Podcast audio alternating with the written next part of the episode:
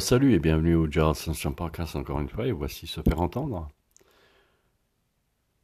Est-il important de se faire entendre dans cette période de crise mondiale? Cela dépend de plusieurs facteurs, dont la recevabilité de l'auditoire qui, soit dit en passant, ne prône qui, que en général, le déni de la volonté divine et l'amour du divertissement, entre autres. Pas tous, bien sûr. Il est des discours pure folie, du moins l'expression de leur inaptitude à communiquer, communiquer clairement.